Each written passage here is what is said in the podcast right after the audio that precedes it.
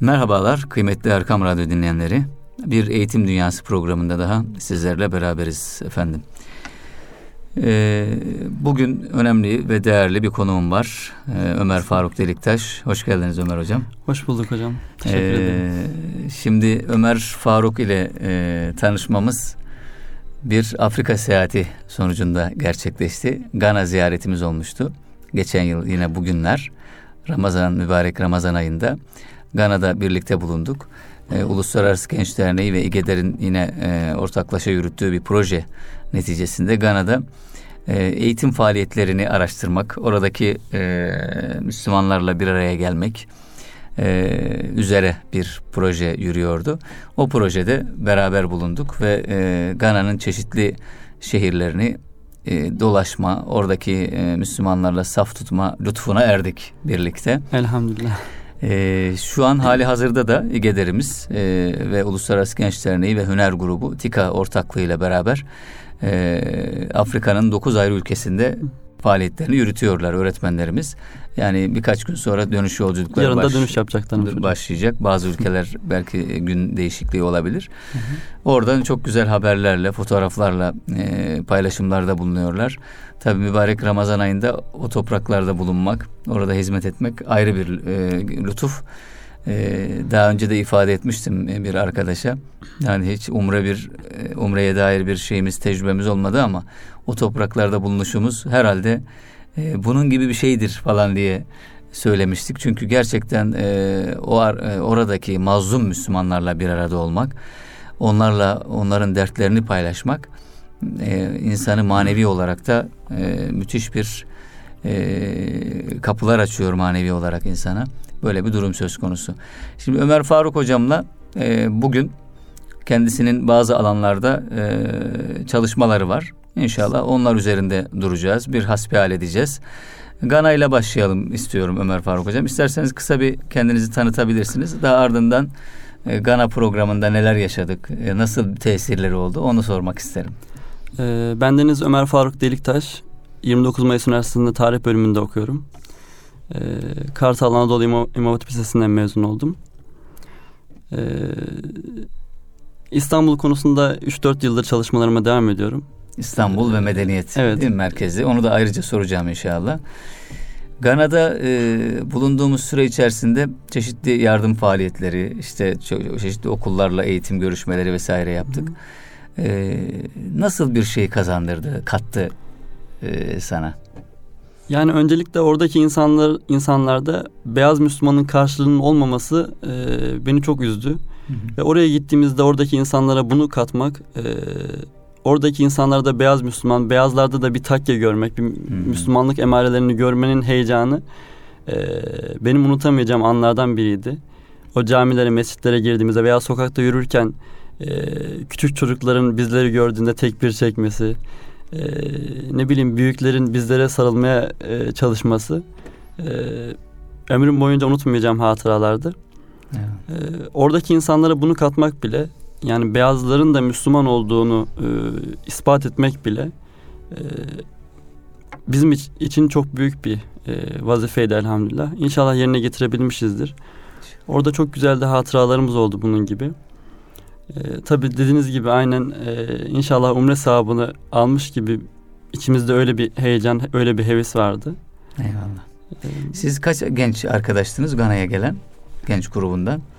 herhalde e, 13 kişiydik hocam. 13 kişi. Onları şehirlere dağıttık. Hı hı. Şehirlerde öğretmen arkadaşlarla beraber işte Kumasi'de, Tamale'de, Va'da, e, merkezde işte çeşitli etkinlikler, faaliyetler e, oldu. Genç arkadaşların gözlerinde hep o heyecanı gördüm.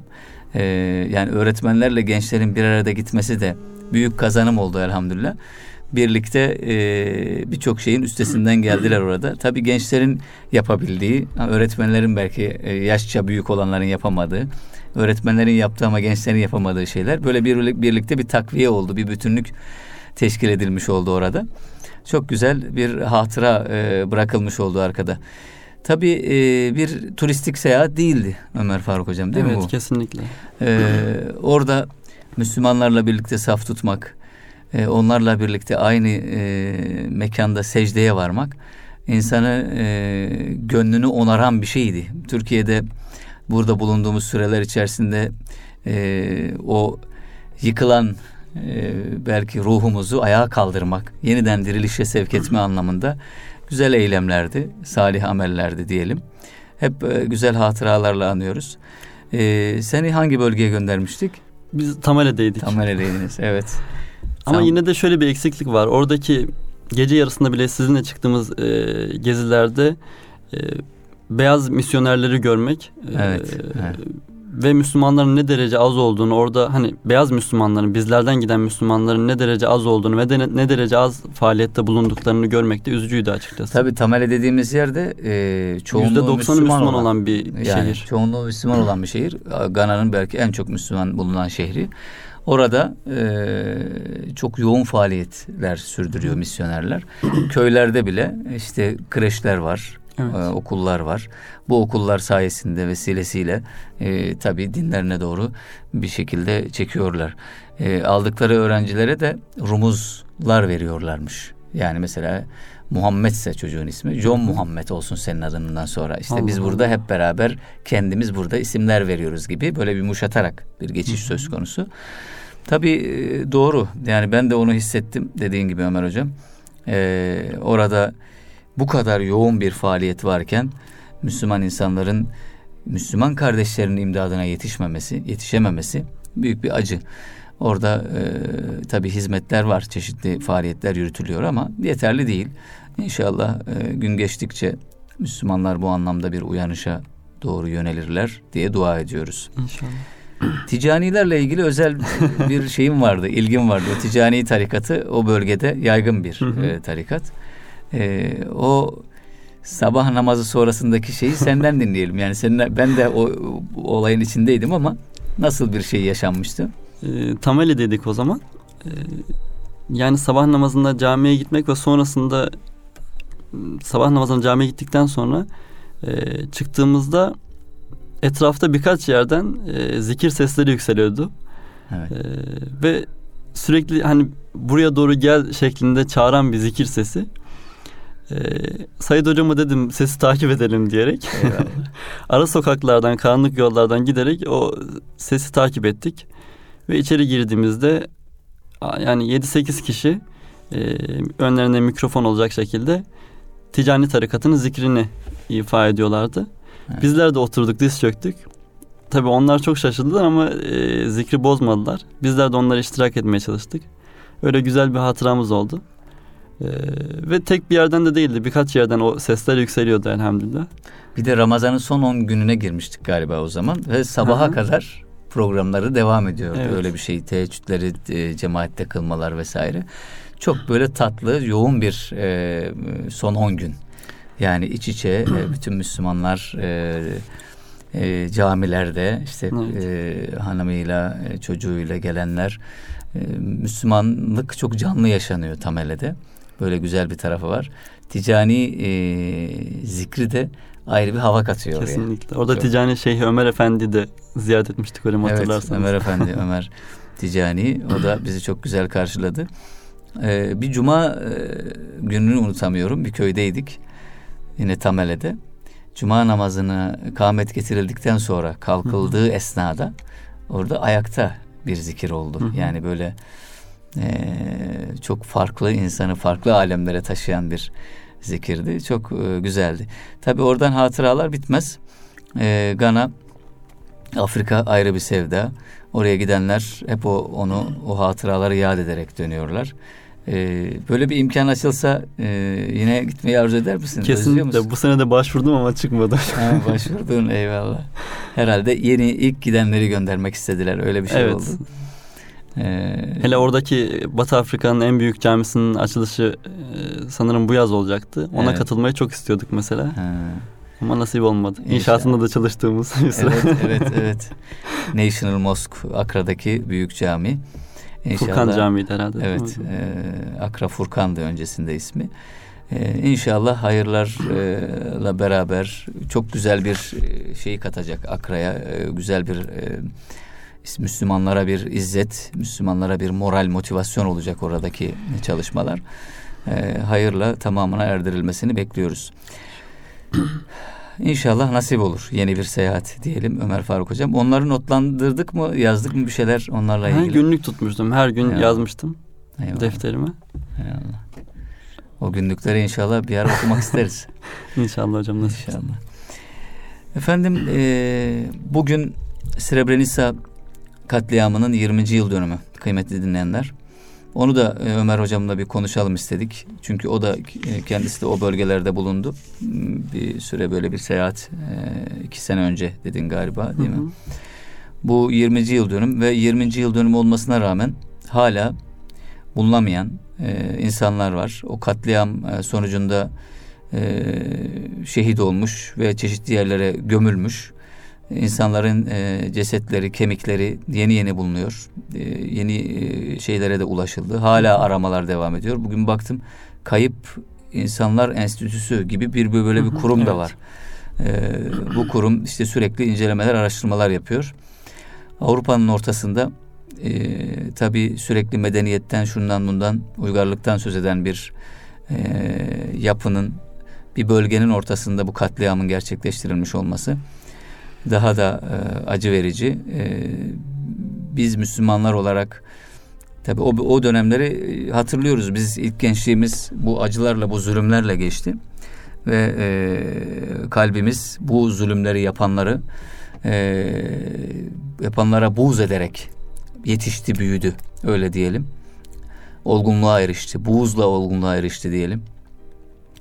E, Srebrenica katliamı e, sonrasında e, Avrupa tabii ki bir takım yumuşak mesajlar veriyor hala ama e, mesela Rusya'nın en son kabul etmediğini biliyorum soykırımla ilgili me- mevzuyu.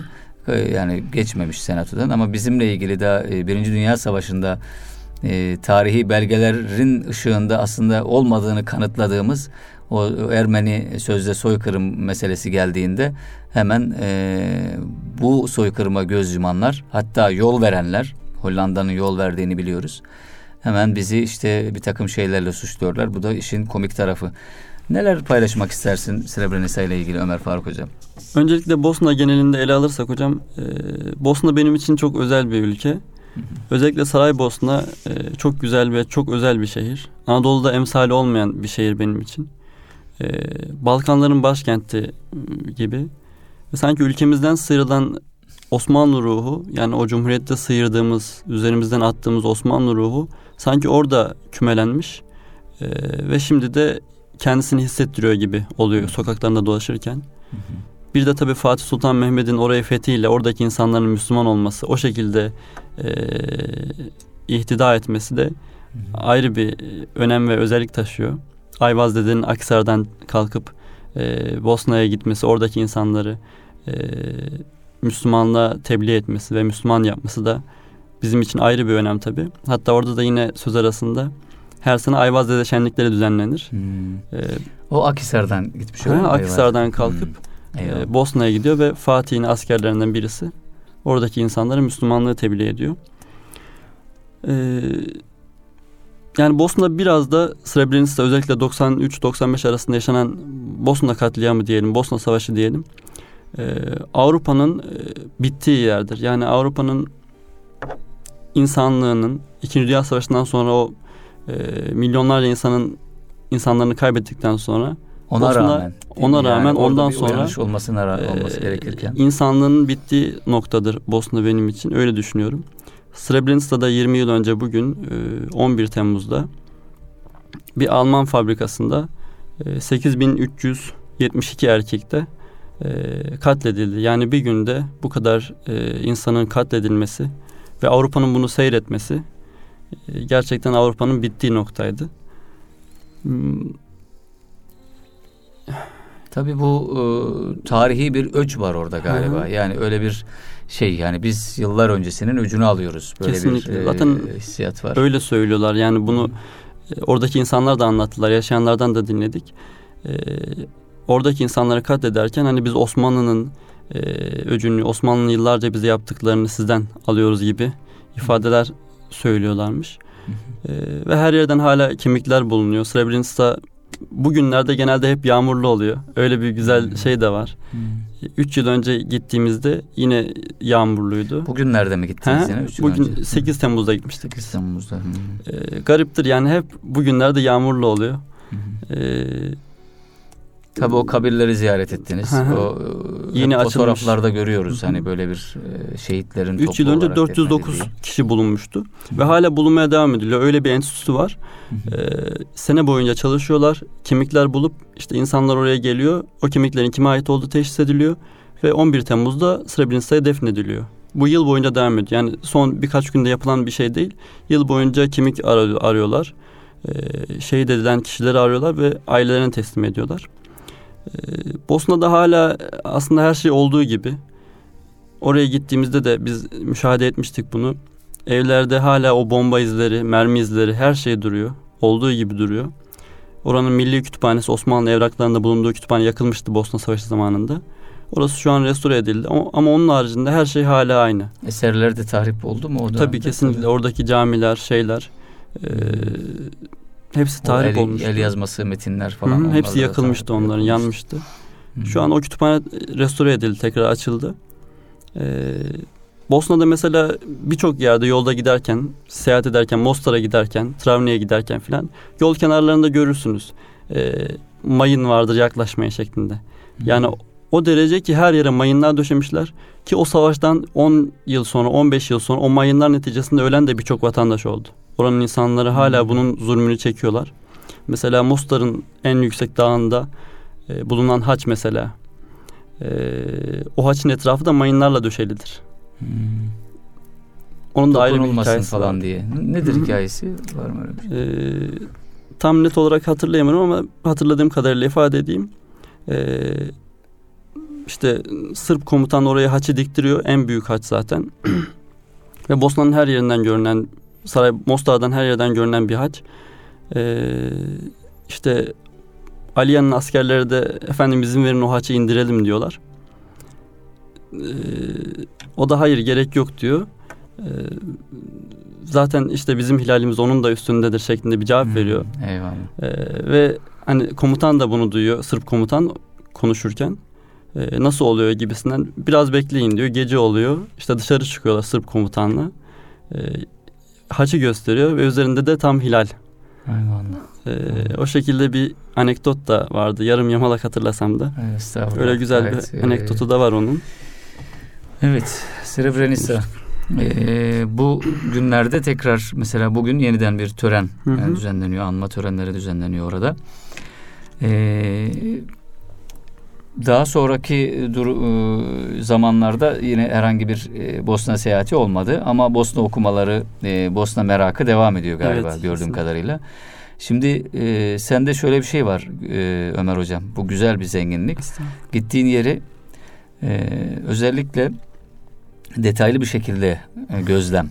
Hı hı. Nereden biliyorum bunu? Şimdi İgeder'de bulunurken bir kez e, ziyarete gelmiştin.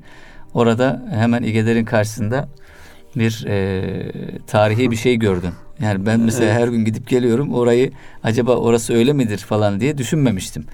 Orada e, ne var demiştin? Bir sur Orada tarihi bir e, su kaynağı var. Su kaynağı. Ne suyu hatırlamıyorum ama yine tarihi bir önemli olan bir su kaynağının e, haznesi yani çıktığı nokta orası. Hı hı.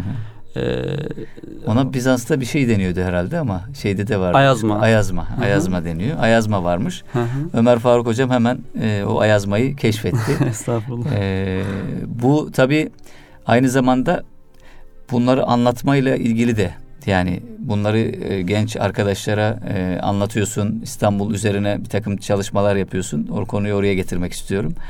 Yani bakarken aynı zamanda ben bunu hani şair şöyle bakar bakar. Acaba e, ben bunu nasıl ifade edebilirim? Yani nasıl söze dökebilirim, kelimelere dökebilirim kaygısıyla bakar. E, sen de ben bunu nasıl anlatabilirim? Nasıl ifade edebilirim? E, işte benden sonrakilere nasıl taşıyabilirim belki anlatacağım insanlara. Öyle bakıyorsun. Bu güzel bir bakış açısı. E, bu anlamda geziler tertip ettiğini biliyorum e, İstanbul e, Edirne geziniz vardı. E, İstanbul'da da İstanbul içi gezileriniz oluyor. Onlardan evet. biraz bahseder misin?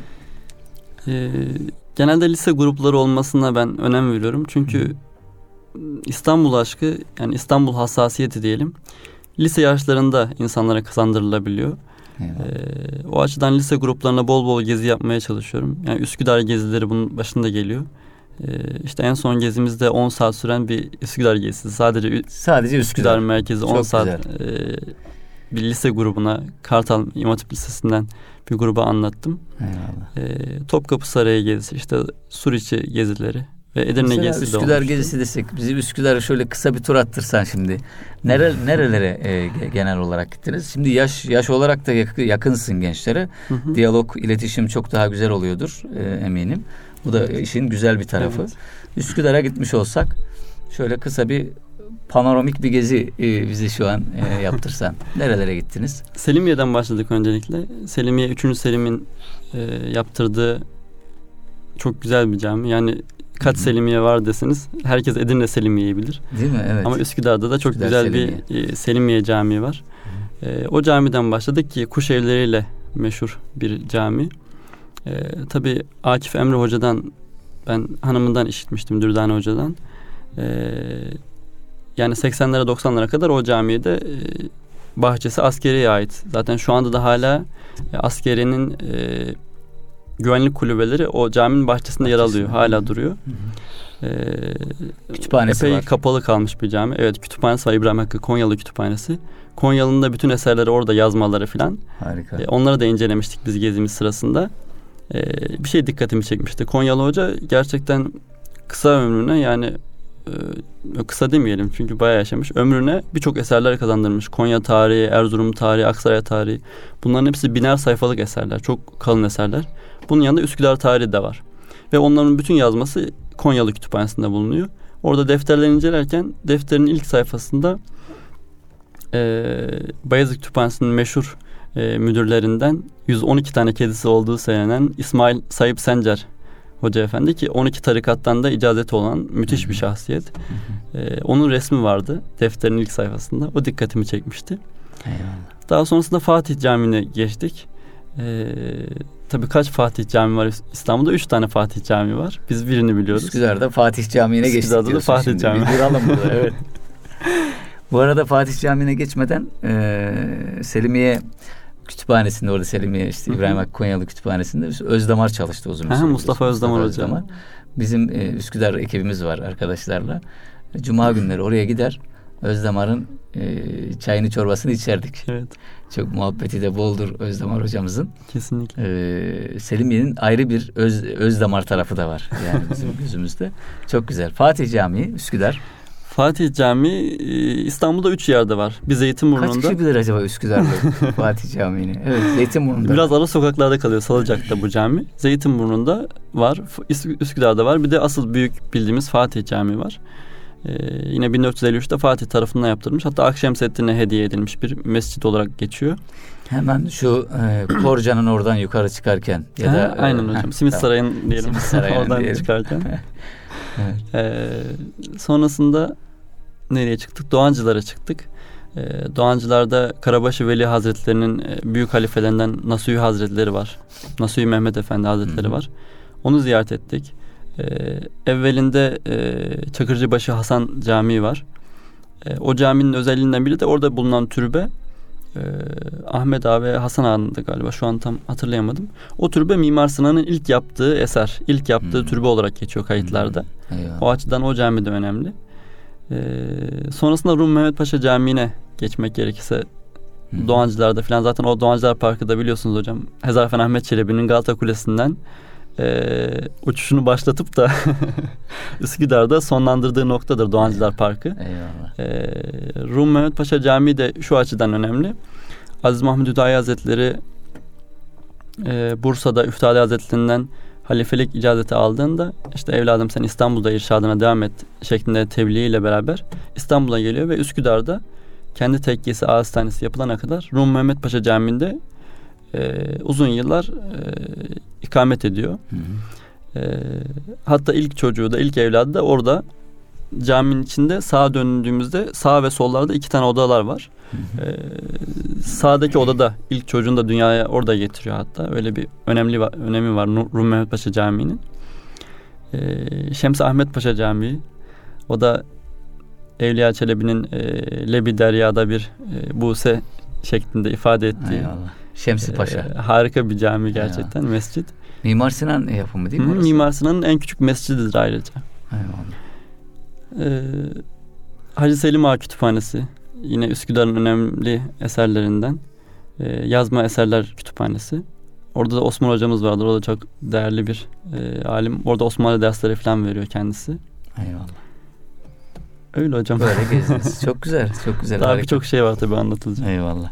Fethi Paşa'ya doğru gittiniz mi daha sonra? Ee, Yok oraya evet. zaman kalmadı. Zaman Sadece kalmadı. Üsküdar merkez. Maşallah yani. Ahmediye'ye falan gittik. Evet. Valide Sultan Camii, ha, işte tabii. e, Mihrimah Sultan Hı-hı. gibi.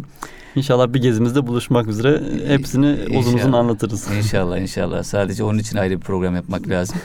Gezi e, şimdi Srebrenica'dan bahsederken aslında o gelmişti aklıma. Şimdi bu tarihi mekanları yaşatmak e, çok mühim. E, yani TİKA Allah e, Kur'anlardan e, yürütenlerden razı olsun. E, gerçekten çok müthiş hizmetler yaptı. Kesinlikle. E, Balkanlarda da, Afrika'da da. Yani e, çok böyle bizim yüreklerimizi coşturan şeyler bunlar. E, orada işte bu Srebrenica'da yapılan Avrupa'nın gözleri önünde yapılan bir medeniyet savaşı var aslında. Yani e, sıradan bir savaş değil bu. Biz hani şunu demiş bir boşnak galiba öyle hatırlıyorum. Biz onlar gibi yaşıyorduk onlardan olmuştuk. Adeta onlardan kız almak bizim için bir ayrıcalık idi. Onlarla evlenmek. Yani e, bu işler bu, bu boşuna başımıza gelmedi falan gibi kendilerinin yorumu bu. Yoksa bizim tabi böyle bir yorum yapmaya selahiyetimiz yok.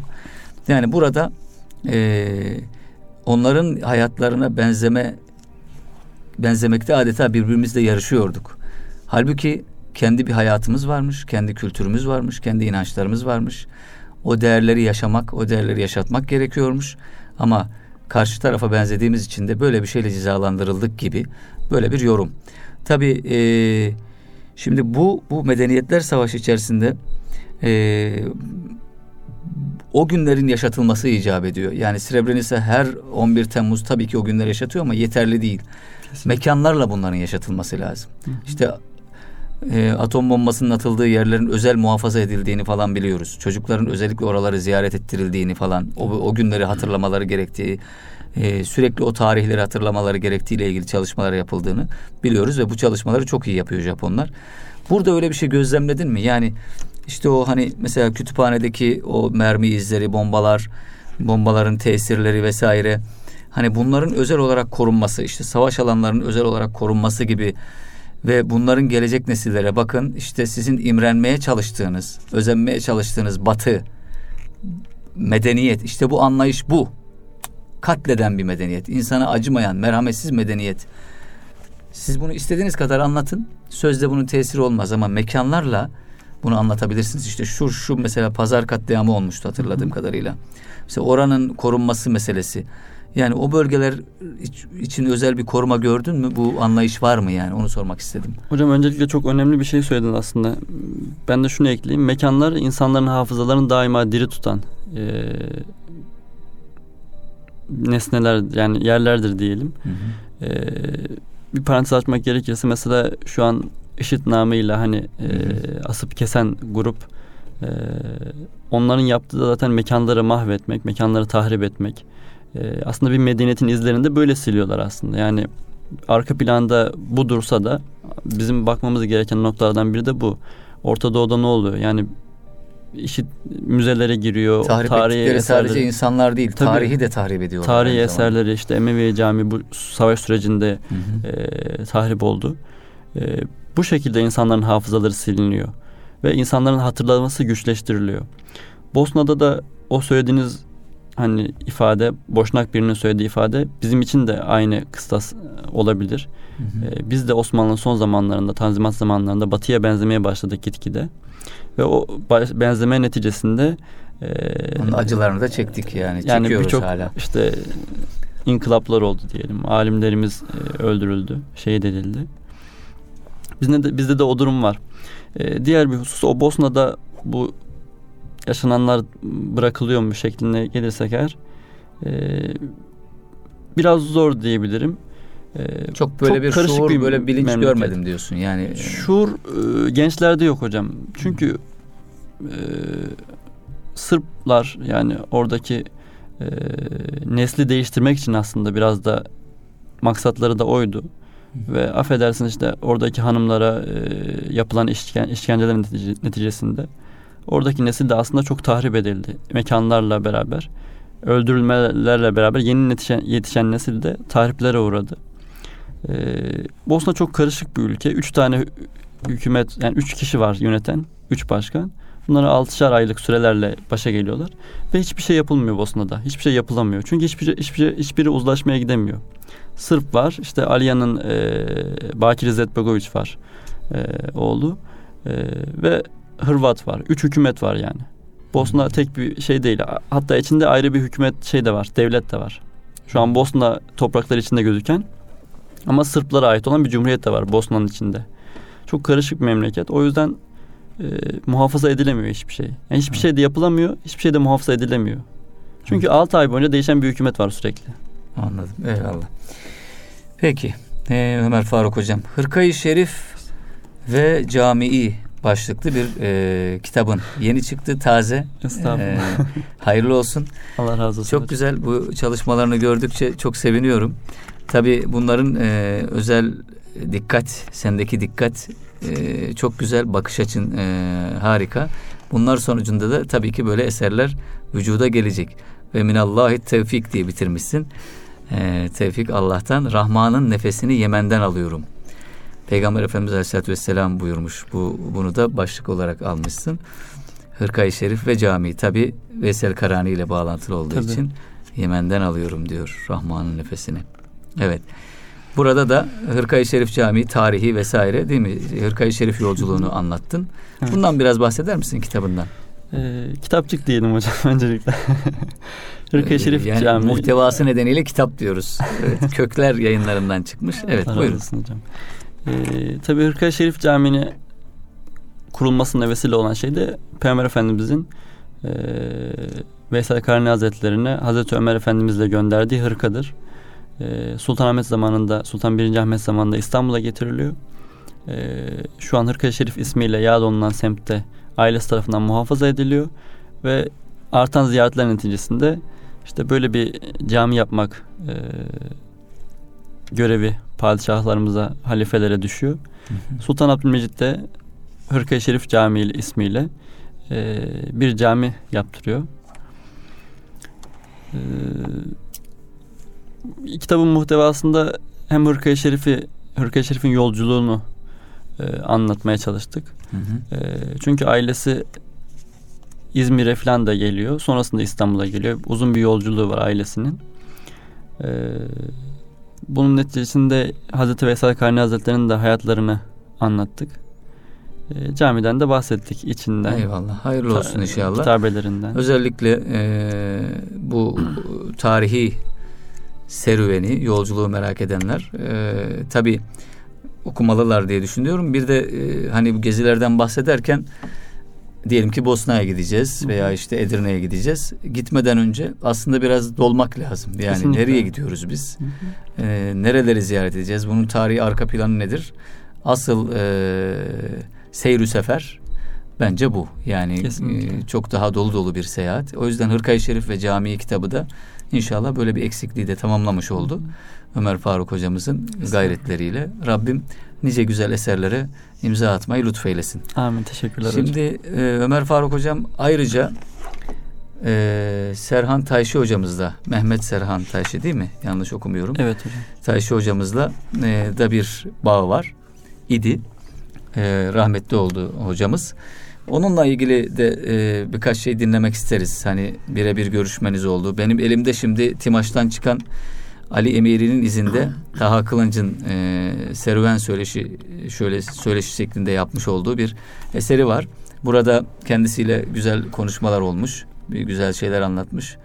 E, o eseri yeni aldım daha dün aldım fuardan Ömer hocam. İnşallah okuyacağız. E, nasıl tanıştınız? Nasıl bir e, iletişiminiz vardı Serhan hocamızla? E, bu kitabı hazırlayan Taha Kılıç abimiz e, Dursun Gürlek vasıtasıyla hı hı. Mehmet hocamızla tanışmış. O şekilde bu hatırat yolculuğu başlamış. Benim hocamızla süren 3-4 yıllık e, münasebetimde yine Dursun Gürlek hocam vesilesiyle oldu. O da benim Osmanlıca hocamdı. E, kendisiyle işte Cağaloğlu'na giderken o bana bu kitabı aldı, hediye etti. Bunu muhakkak oku dedi. Kitabı okuduktan sonra zaten e, ilk röportaja gittik. Bizim okulumuzun e, Kartal İmam Lisesi'nin Seher dergisine röportaja gitmiştik. O röportaj neticesinde işte gitmeler gelmeler e, hocanın hoca, hoca efendinin gözleri az görüyordu. İşte size kitap okuyabilir miyim şeklinde bir ricam neticesinde e, saadethanelerine gitmek e, sürekli gitmek nasip oldu. Bazen bu 7-8 saatlere varan e, muhabbetler doğuruyordu. Elhamdülillah e, çok istifade ettiğim, çok değer verdiğim kıymetli bir büyüğümdü. E, rahmet Rahman'a kavuştu. Kendisi 30 yılı aşkın süredir Millet Kütüphanesi'nde görev yaptı. Ee, babası Mustafa Kemal'in koruma polislerinden e, Rasih Tayşi.